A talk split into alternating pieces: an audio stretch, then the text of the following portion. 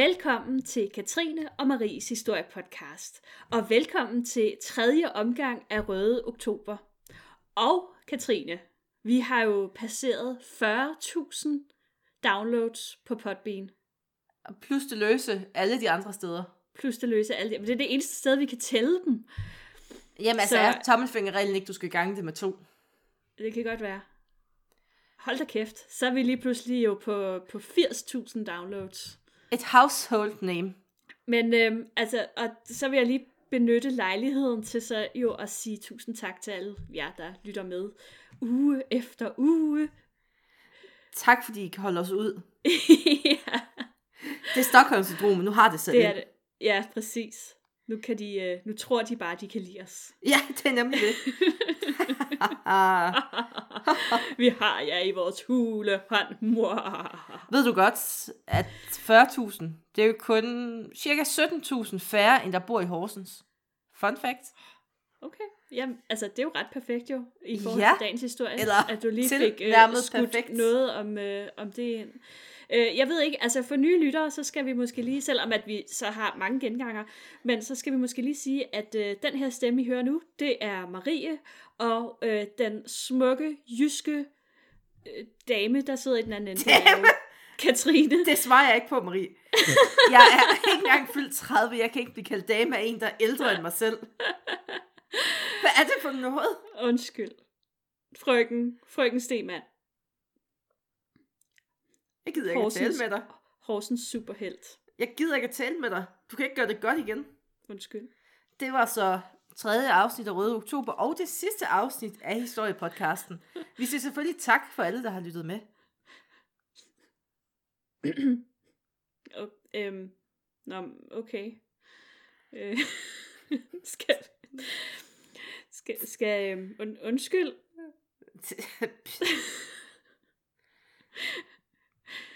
Det, det er svært, det her. Øhm, bum, bum. Øhm, okay. ja, Marie, det er jo ikke det, du siger, det er måden, du siger det på. Ja, men jeg, Tonen, du brugte, ikke? Den sårede Ja. mig lidt. jamen, jeg er ked af det. Jeg er meget ked af det. Jeg, jeg lover, at jeg ikke kalder dig en dame igen. Ja, det håber jeg da. Øhm, skal Nå. vi sige noget om Røde Oktober så? I stedet for. Jeg skal, jeg skal prøve at være stærk. Prøv. Røde Oktober. Det er jo vores hyldest til russisk historie. Og Marie, du gamle, hvad skal vi tale om i dag? Ja, men altså, jeg har jo så til gengæld fundet øh, en historie, som virkelig bare indeholder alt det bedste. Vi skal tale om revolution, der er fangeskab, og så er der en fyrstefamilie på flugt. Og det allerbedste af det hele, Katrine, og jeg ved, det her det er noget, du virkelig sætter pris på, det er jo, at størstedelen af historien, den foregår i din by, Horsens. Verdens bedste by. Mm. Midt om natten, den 27. juni 1780, gik et lille selskab ombord på et skib ved byen, og jeg har øvet mig lidt. Komokri? Nej, kom nu, Marie. Du sagde det så pænt. Kolmo, Kolmogori. Kol, Kolm- Kolmogori. Kolmogori. Og hvor ligger det henne? Det ligger op i det nordvestligste Rusland. Ej, Hvis man er sådan lidt til russisk geografi. Den nærmeste, den nærmeste storby, den, den hedder Arkhangelsk. Så det, det er virkelig nordpå. det er Det er, nordpå. ud, det er ud til sådan ishavet. Tidspunktet, det var valgt for ikke at vække opsigt, og hele operationen var planlagt til at foregå i allerdybeste hemmelighed. Ombord på det her skib, der var der fire kongelige søskende. Prinsesserne Katarina og Elisabeth, og prinserne Peter og Alexei. Kejserinden af Rusland, Katarina den Store, hun ville gerne af med dem, og det var hende, som havde arrangeret den her rejse. Destinationen, den var jo intet mindre end det eksotiske Horsens. Men hvem var de fire søskende?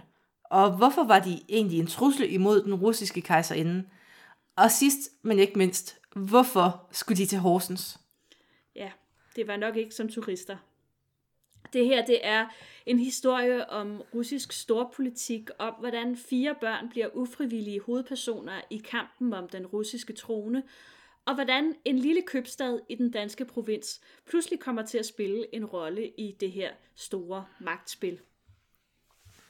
For at forstå, hvorfor de fire søskende endte her i Horsens, bliver vi nødt til at skrue tiden tilbage endnu længere til slutningen af 1600-tallet. Jeps. Fordi i 1682, der sker der nemlig det helt specielle, at man udråber to kejsere af Rusland. Ivan den 5. og Peter den 1., ham der senere bliver Peter den Store. Og det her, det kan jo aldrig ende dårligt. Nej, super god idé. Og nu, kan jeg lytte, så skal I holde tungen lidt i munden, for der, Ja. altså sådan lidt lige i munden, for der kommer ja. sådan ret mange navne, men vi prøver at gøre det langsomt. Det er lidt kompliceret, og, og der er meget name dropping og mange årstal. Vi tager det stille og roligt. Ja. Begivenheden med de to kejser, det var et resultat af et kompromis. Ivar den 5. han var både fysisk og mentalt handicappet, og man mente ikke, at han var i stand til at være zar. I stedet valgte man, at hans halvlillebror Peter, altså, altså det er efter, altså, det er ham, så vælger man, Ja. ja. at han ligesom skal være udråbet som en medregent, sådan et kompromis. Det er det. Og, øhm, og det var jo sådan på en måde meget sympatisk, at altså man, man vælger ligesom Peter til at være zar, og så udråber man Ivan som medregent. Ikke? Og det er jo meget sympatisk for ligesom at imødekomme, øh, at Ivan er den naturlige arving, men måske ikke helt ar- øh, egner sig til at være zar. Problemet er jo bare, at begge fyre, de stifter familier og får børn. Og hvem af dem har mest krav på tronen? Er det Peters børn, eller er det Ivans børn? Ivan den 5. han dør først. Og på den her måde så bliver Peter den Store ene hersker over Rusland i mere end 30 år, indtil 1725. Efter hans død, der overtager Peters hustru, Katarina den første styring i et par år, og efter hendes død, så er det Peter den anden, der arver tronen. Ja. Altså deres søn. Ja. Peter den anden, han når kun at være zar i tre år, før han dør. Og så har vi faktisk balladen, fordi han dør nemlig uden at efterlade sig nogen arvinger. Og nu er det, vi går væk fra den lige vej i affølgen. Præcis. Nu går Men- vi væk fra Peter øh, den Store, ikke? Nemlig, man udpeger hans kusine Anna, datter af Ivan den 5., som kejserinde af Rusland. Men hun får heller ikke børn, og udnævner derfor sin, sin søsters barnebarn, en lille nyfødt dreng, som sin arving. Mm. Den her dreng, han hedder også Ivan, og hans Det gør det jo heller ikke lettere. Nej, det er lidt ligesom sådan Frederik Christian i Danmark. Derovre, der hedder de alle sammen Ivan. Øhm, drengen der, han hedder Ivan, og hans mor er datter af kejserinde Annas søster, og dermed barnebarn af Ivan den 5. Hun er blevet gift med en fyr, der hedder Anton Ulrik af Braunschweig, og øhm, selvom hun egentlig, altså Anna der, øhm, er, øhm, er langt fra den russiske trone, så finder familien pludselig sig selv i midten af den her magtkamp. Kejserinde Anna, hun dør i 1740, og lille baby Ivan, han udråbes til zar Ivan den 6. Altså selvom Rusland er tosset, så udråber man selvfølgelig ikke en baby til at være fungerende zar. så, det bliver Ivans mor Anna, der reelt regerer Rusland nu. Ja, det er sådan, alle mænd hedder Ivan, og alle kvinder hedder Anna, og det gør det også en lille smule kompliceret. Så altså, vi har både en kejserinde Anna, hun er så lige død, og Ivans mor hedder også Anna, og hun er nu egentlig kejserinde, eller i hvert fald regent, eller formynder. eller Fungerende nu kejserinde, tror jeg. Ja, det skal man sige. Men der er stadig kræfter i Rusland, som mener, at det er Peter den Stores efterkommere, som har et mere reelt krav på tronen. Og i det skjulte, så kæmper de for at få afsat øh, den her baby og hans mor, og i stedet for at få indsat Peter den Stores barnebarn, Elisabeth. Og det kan man jo egentlig godt forstå. Peter den Store er jo, som navnet antyder, en af Ruslands største regenter, og det var ham, som grundlagde og navngav St. Petersborg. Mens Ivar den 5. Ja, altså med alt ære respekt, så efter havde, lod han jo ikke det helt store eftermæle. Ej, det kan man sige. Men det er altså heller ikke kun i Rusland, at man er interesseret i at få Peter den Stores arvinger på tronen. Ivar den 5. linje var gode venner med Østrig, og det kunne man især i Frankrig ikke lide. Så det franske diplomati, de er glade, da Sverige lige, altså ikke lige pludselig, men pludselig angriber Rusland. Fordi så er russernes opmærksomhed afledet, og man kan få arbejdsro til at gangsætte et statskup. Snedigt. Som, altså det er jo meget fransk at gøre. Ja, det kan de godt lide. Vi vælter, vi vælter kongen. Ja, Og øh, det her kup, det finder sted i 1741. Her vælter man altså Ivan den 6. og hans mor, og Elisabeth indtager tronen som kejserinde. Hun øh, skåner faktisk familien fra dødsstraf. Det er jo meget sympatisk. Øhm, hun kan åbenbart ikke rigtig få det over sig alligevel, at den her lille baby skulle halshugges, eller hvordan man nu henrettede folk i Rusland på det tidspunkt. Øh, og i stedet for, så sender hun dem altså i fængsel. I 1744, der var lille Ivan fire år gammel. Dog, der forhindrede den her lave alder ikke, at han bliver fjernet fra familien. Ivan han udgjorde jo stadig en trussel mod den russiske trone på sigt. Ja. Han sidder fængslet for sig selv frem til 1756, hvor kejserinde Elisabeth får ham, får ham snigmørtet efter et mislykket forsøg på at befri ham. Ja, og det viser jo også, at det her, det, det er jo sådan hele tiden frem og tilbage. Der er altid nogle kræfter i samfundet, som er ude på at vælte den siddende regent og få nogle andre ind i stedet for. Og det er jo det, som den siddende regent hele tiden forsøger at undgå ved at, ligesom at eliminere alle andre. Og Ivans forældre, Anna og Anton Ulrik, de er blevet flyttet til et fængsel, som altså ligger i den her lille udørk Kolmogorje i det nordvestlige Rusland. Ringer det en klokke, Katrine? Det gør det i hvert fald. Ja, og mens de er her, så får de yderligere fire børn. Og ja, du har måske også gættet det, men det er jo lige præcis de her fire børn, som ender i Horsens. Deres mor Anna, hun dør allerede i 1746. Hun bliver kun 28 år gammel. Mens Anton Ulrik, han lever helt frem til 1704, øh, hvad hedder det, 74. 74. Nej, det forsvandt fuldstændig. hvor han dør som 60-årig. Ja, altså vi ved ikke særlig meget om, om opholdet i det her fængsel. Øhm, men selvom familien er kongelige, altså det har jo ikke været sådan, at de sad lænket i en fangekælder.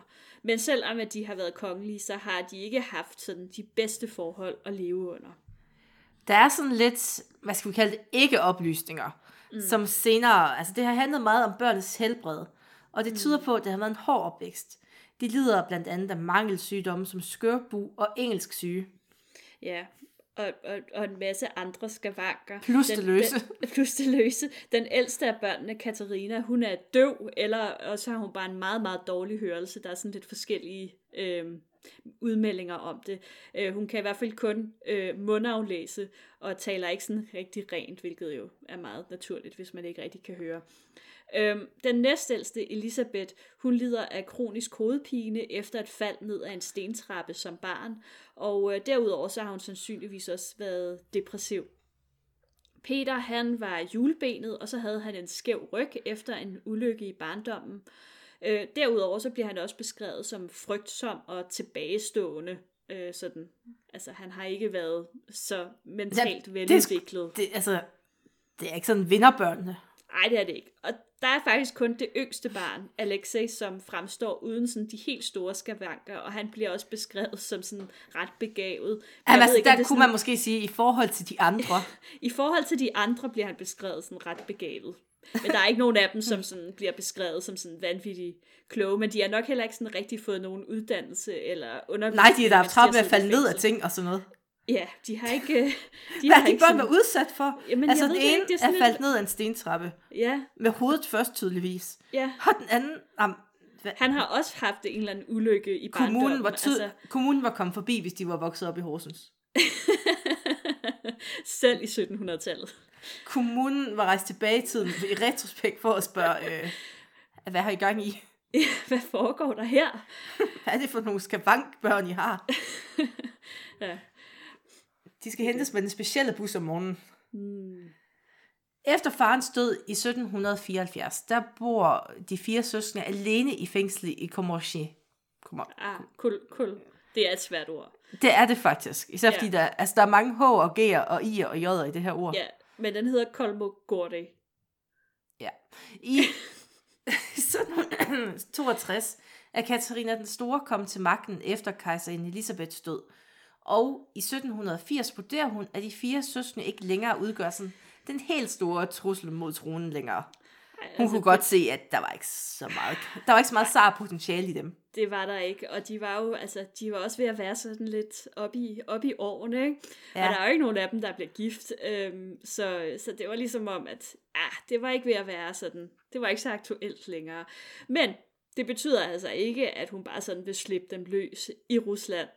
Der kan stadig være folk, der vil forsøge at bruge dem til at overtage tronen, og det gider hun altså ikke.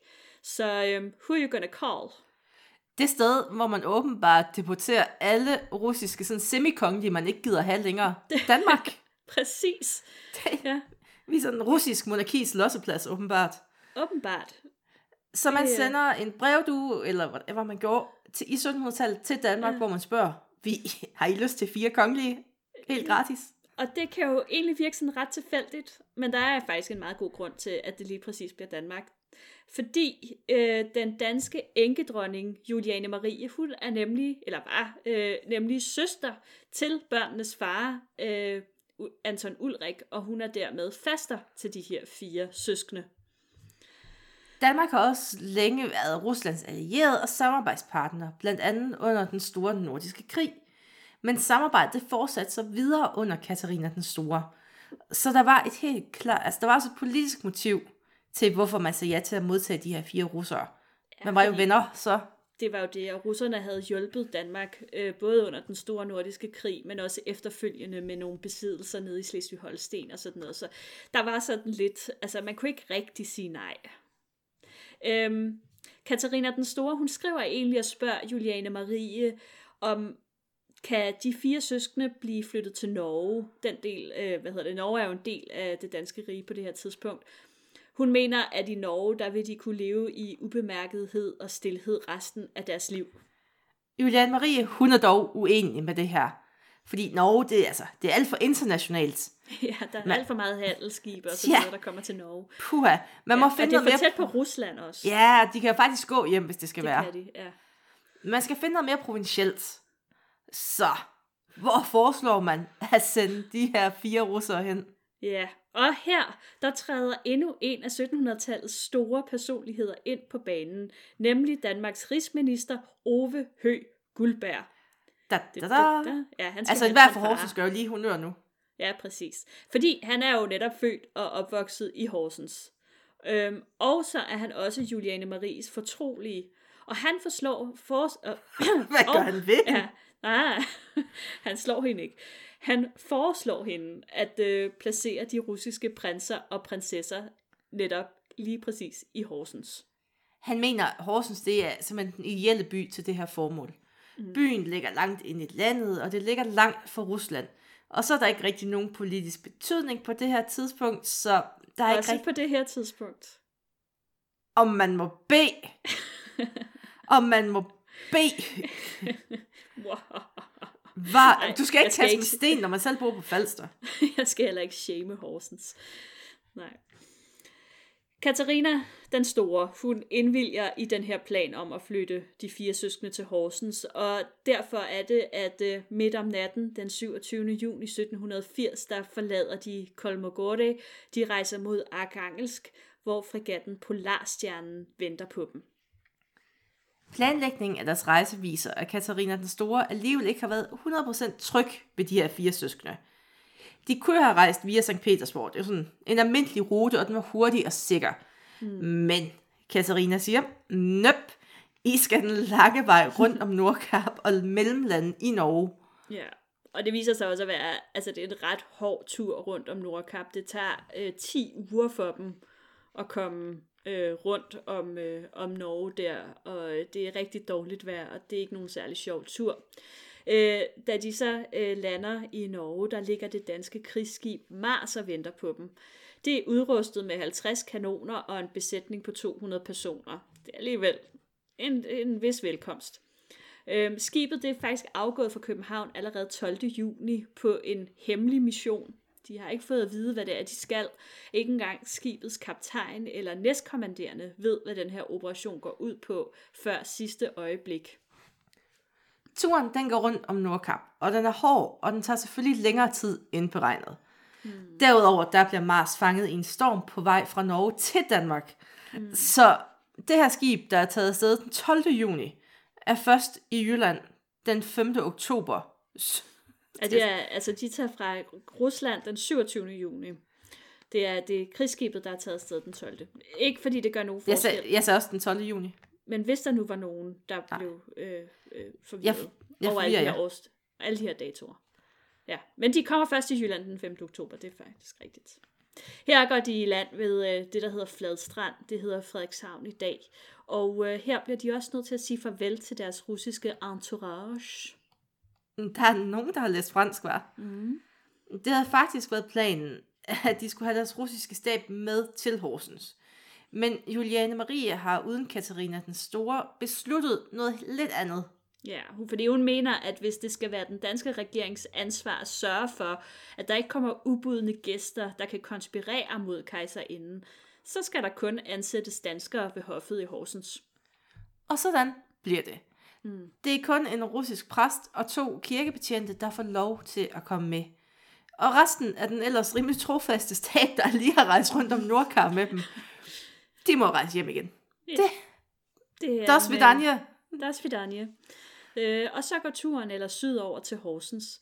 Øh, de må tage sig vældig god tid, fordi de ankommer først om aftenen den 13. oktober øh, 1780. Altså det, Er det ikke, der er ikke gået et år? Ej, dog ikke. Men altså, jeg vil sige, man kan komme væ- væsentligt hurtigere fra Frederikshavn til Horsens i dag, end, øh, end, end sådan knap 14 dage. Øh, men Katrine, hvad er Horsens for en by i 1780? Ja, altså, ligesom i dag, der var Horsens en fabelagtig by. Mm. Også dengang var der et økonomisk boom. I 1700-tallet der havde byen oplevet et kæmpe økonomisk opsving på grund af en blomstrende handel. Det betød, at mange af de her købmandsfamilier, der boede i byen, de var kommet til penge. Rigtig mange penge. Og det afspejlede sig også i et kæmpestort byggeboom. rigtig meget af den gamle by, altså Horsens er jo en middelalderby, den blev så revet ned eller bygget om til ukendelighed i den her periode. Til gengæld så blev byen så præget af 1700-tallets mest moderne arkitektur, at den blev anset for at være landets mest moderne købstad, eller i hvert fald en af dem.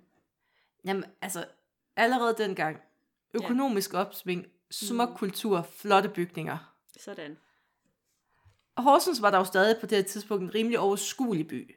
Der var sådan cirka 2.300 indbyggere plus minus. Ja, så må det også have præget bybilledet, at den var garnisonsby for et rytterregiment på det her tidspunkt, så der har været rimelig meget sådan militær i gadebilledet. Jamen, helt sikkert, men det har også været med til at give indtægter til byen. Og det er også vigtigt. Det må man Penge, sige. penge, penge. Penge, penge, penge. De driftige østjyder, de har, de har en lang og stolt historie. Øhm, og her i den her by, der skulle de russiske prinser og prinsesser så bo. Men trods sin fa- fabelagtighed, så havde Horsens jo ikke tidligere huset et hof. Så hvordan greb man lige det an? Intet problem. Vi kan også huse kongehuset i dag, skulle det være. Jørgensens Hotel, det gamle Jørgensens Hotel, kan ombygges ja. til at huse dronning Margrethe på en uge, max. Nu har jeg sagt det. Ja, Nu, nu ved de det. I Nå. hørte det her først. Dengang, der havde det danske kongehus to større købmandsgårde, som lå ved kirketorvet. Og det, så laver man lidt ombygning, så det blev lavet om til et stort palæ.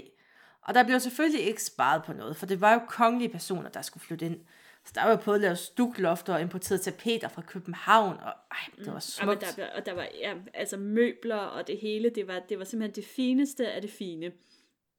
I folketællingen fra 1787, der kan man se, at hoffet på det her tidspunkt består af 31 personer.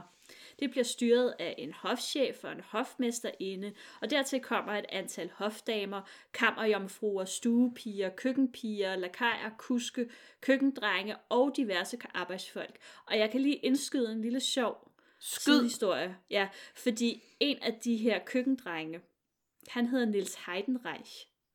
Og jeg ved ikke, om det navn ringer en klokke hos dig eller nogen af vores lyttere. Jeg har hørt Men- det før. Ja, øhm, han, øhm, han bliver faktisk så populær øh, i det russiske hof her i Horsens, at øh, de faktisk betaler for, at han kommer på latinskole. Og øhm, efter han har gået på latinskole, jeg er ikke helt sikker på hans sådan, helt præcise livsforløb, men han ender i hvert fald i København. Øhm, og øh, der begår han et kup. Aha. Har du, øh, har, du, har du en idé om, hvem det er nu? Det er da 100% ham, der inspirerede Egon Olsen. det, er, det er ham, der stjæler guldhornen. Mm. det er den nemlig. Det er ham, der Vi siger har haft ham op før. Ja, og han kommer også fra Horsens. og har Skulle en han tilknytning til... Han skulle, han skulle have guld. Det skulle han. Ja. Nå, men det var en, øh, det var en lille sidehistorie. Altså igen, Jylland er jo Danmarks salt. Horsens er øh, hele Danmarks, øh, hvad skal man sige, øh, det er der hele Danmark bliver født. Ja, al- altså alle de vigtige. Alle de vigtige mennesker kommer fra Horsens. Jeg er født i Vejle. Nå, Det, det, det, det ødelagde alt. ja. Alt, Katrine. Nå, tilbage til det russiske hof. Ja, Selvom de kun havde 31 personer tilknyttet, og det lyder måske ikke så meget, når Ja. ja. det er et kongeligt hof. ja, og jeg skal lige sige, at her er der, jeg kan se, at der står en fejl her. Nej, Jo, fordi at der står, at der i 1787 kun er én tilbage af den russiske husholdning, eller de russiske konger. Det passer ikke. har du løjet for mig på skrift? Jeg har lavet for dig på skrift. Jamen, så Der fortæl er- det rigtigt. Jamen, jeg tror, der er tre tilbage på det her tidspunkt, faktisk. Så det var ikke Så kan man sådan- lære at tjekke sine kilder ordentligt. Ja, jamen du er arkeolog, så det er okay. og det var jo, altså, det var jo kun en lidt større sådan entourage, de havde tilknyttet end andre Ja. ja. større huse. Ja. Ja. Den eneste sådan store forskel, det var jo egentlig, der var tale om et hof, Ja, og ikke og det var, bare... nej, og det var ret exceptionelt på det her tidspunkt, fordi at man havde kun ét hof i Danmark, og det lå i København. Så, altså, jeg må indrømme, nu har jeg ikke sådan undersøgt det nærmere, men jeg tror måske også, at det sådan er det eneste tidspunkt i Danmarks historie, hvor man har mere end et hof. Altså, som ikke er den Man kan aldrig få for få. Nej. Så øh, det, det er sådan en ret speciel situation, vi har at gøre med her. Og det var rigtig vigtigt for enkedronning Juliane Marie, at der var tale om en rigtig kongelig husholdning. Øh, russerne de fik en klækkelig pension fra hjemlandet, så det kostede ikke den danske stat særlig meget at have det her hof i Horsens. Det var jo nok lidt medvirkende til, at de gik all in på det her. Men øh, det spøjse er så også, at hverken Juliane Marie eller den danske konge på noget tidspunkt overhovedet besøger de her fire russiske søskende. Så altså, man kan jo diskutere, om der har været en oprigtig interesse i de her øh, familiemedlemmer.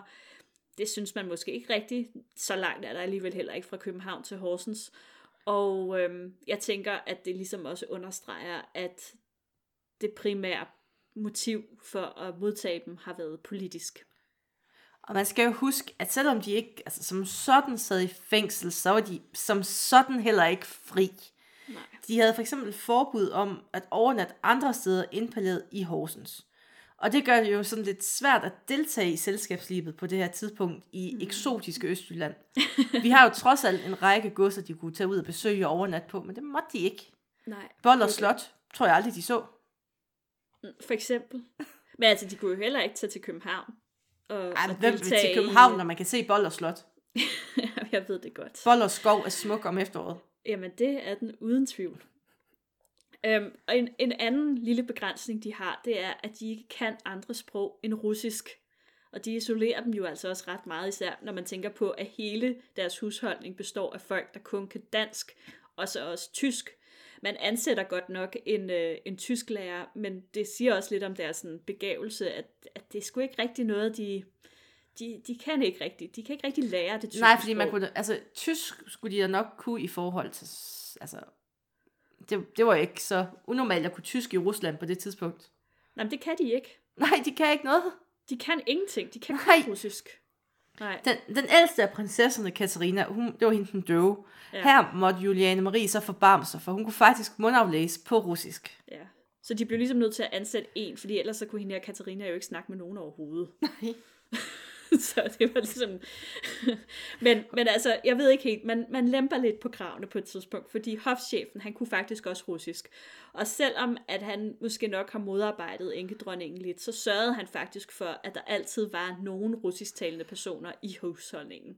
Og det var jo meget pænt af ham. Ej. Og derudover så blev der jo sørget for, at de russiske prinser og prinsesser ikke manglede noget. Regnskabsbøgerne for hoffet Horsens, de bevarede.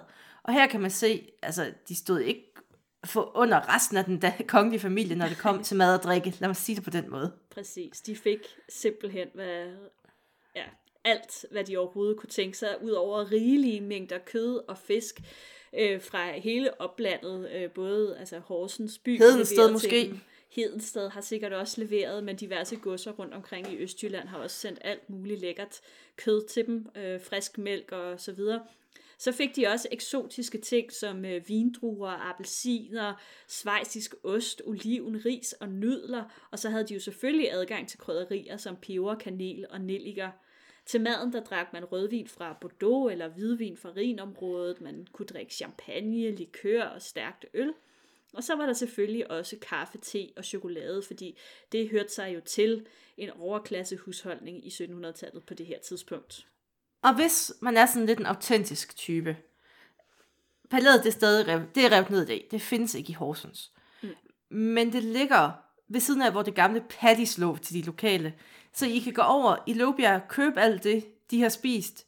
Sæt jer ned på torvet, ned ved den der ugudelige grimme springvand.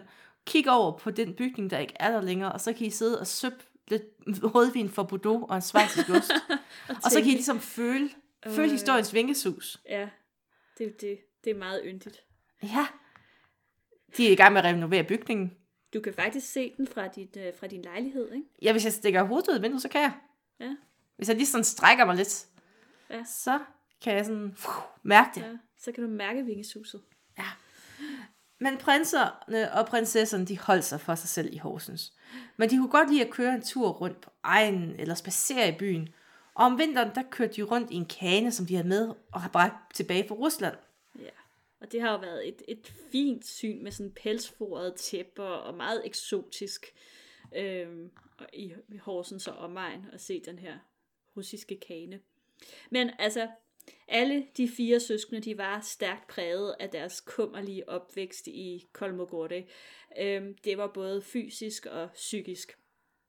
De, øh, som vi allerede har været inde på på et par gange, øh, så var de alle sammen svagelige, og de havde dårligt helbred, og de døde alle sammen sådan relativt unge, øh, selv efter datidens normer.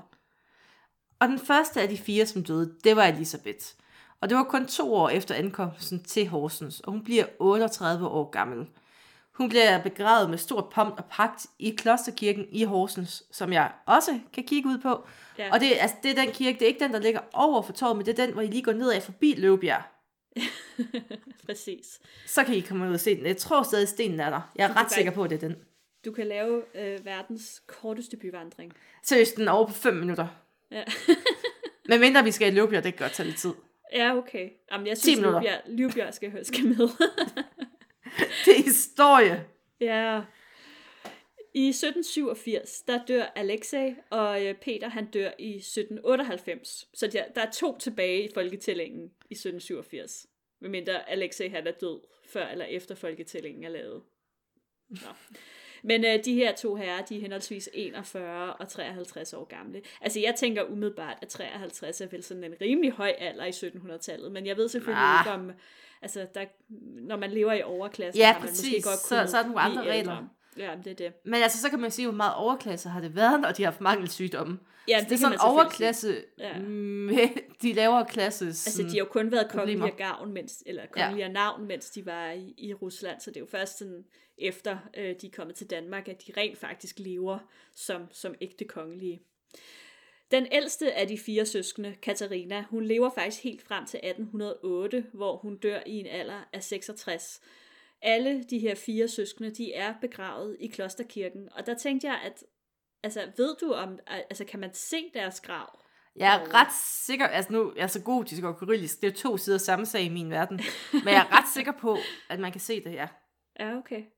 Ja, det kunne være meget cool. Det kan være, at øh, du ved lejlighed øh, kan øh, humpe dig over på din øh, fod og, øh, og tage et billede. Jeg laver verdens korteste tur. Og, t- og et kvarter er det mig i Løvbjerg, der leder efter en svejsisk ost. Jeg skal bare tage gruyère Jeg skal... Ja, ja. Og en appelsin. Mm, og en går... appelsin. En gruyère og en appelsin. så... Og en papvin fra Bordeaux. Så kører det. Ej, altså, det vil ikke være det underligste, jeg købte noget. Hoffet Horsens, det bliver selvfølgelig, altså det bliver afviklet efter Katarinas død. Nu er der ligesom ikke flere tilbage. Nej, der er ingen grund til at opretholde det. Nej, og palæet ved Kirketorv, det står tomt frem til 1810, hvor prinsesse Charlotte Frederikke, hun flytter ind. Hun er netop blevet skilt fra, eller hun bliver skilt fra Ja. Christian den 8. Ja, det er sådan, det er endnu en, øh, en historie, som vi måske kunne tage op på Horsens, det er bare stedet, hvor man dumper folk, man ikke vil have længere. Åbenbart, åbenbart. Jeg siger ikke noget, jeg, jeg bemærker det bare. Det er... Men, øh, men som, som sagt, så, øh, som du nævner der, så er palæet jo desværre revet ned i dag, så der er ikke så mange tegn tilbage i Horsens efter, at øh, det, det her russiske hof. Nej, altså det blev revet ned i 15, eller 1915, hvor den nuværende, nuværende bygning den blev opført. Mm. Der er ikke noget tilbage længere. Intet tilbage. øh. Nå, jeg ved, da. at øh, Horsens Museum har nogle genstande fra Det har øh, de. fra det russiske hof. Det er faktisk ikke så lang tid siden, at øh, der var en lille tur i medierne, mener jeg, hvor de havde købt en eller anden sølvskål, Ja, som stammede fra det russiske hof. Så hvis flot man er i. Horsens, så kan man jo altid lige lægge vejen forbi der og se nogle af de her ting fra det russiske hof. Og på den måde, så kom vi jo hele vejen rundt. Fra russisk storpolitik, statskup og intriger til, til Horsens. Løvbjerg i Horsens. Og ja, og din baghave, det, øh, det er virkelig, hold da op, en historie. Nu kan det ikke komme tættere på. Nej, det er, det er, det er stor, stor historie, der bliver til mikrohistorie. Am smukt. Og med de ord, tak fordi I lyttede med.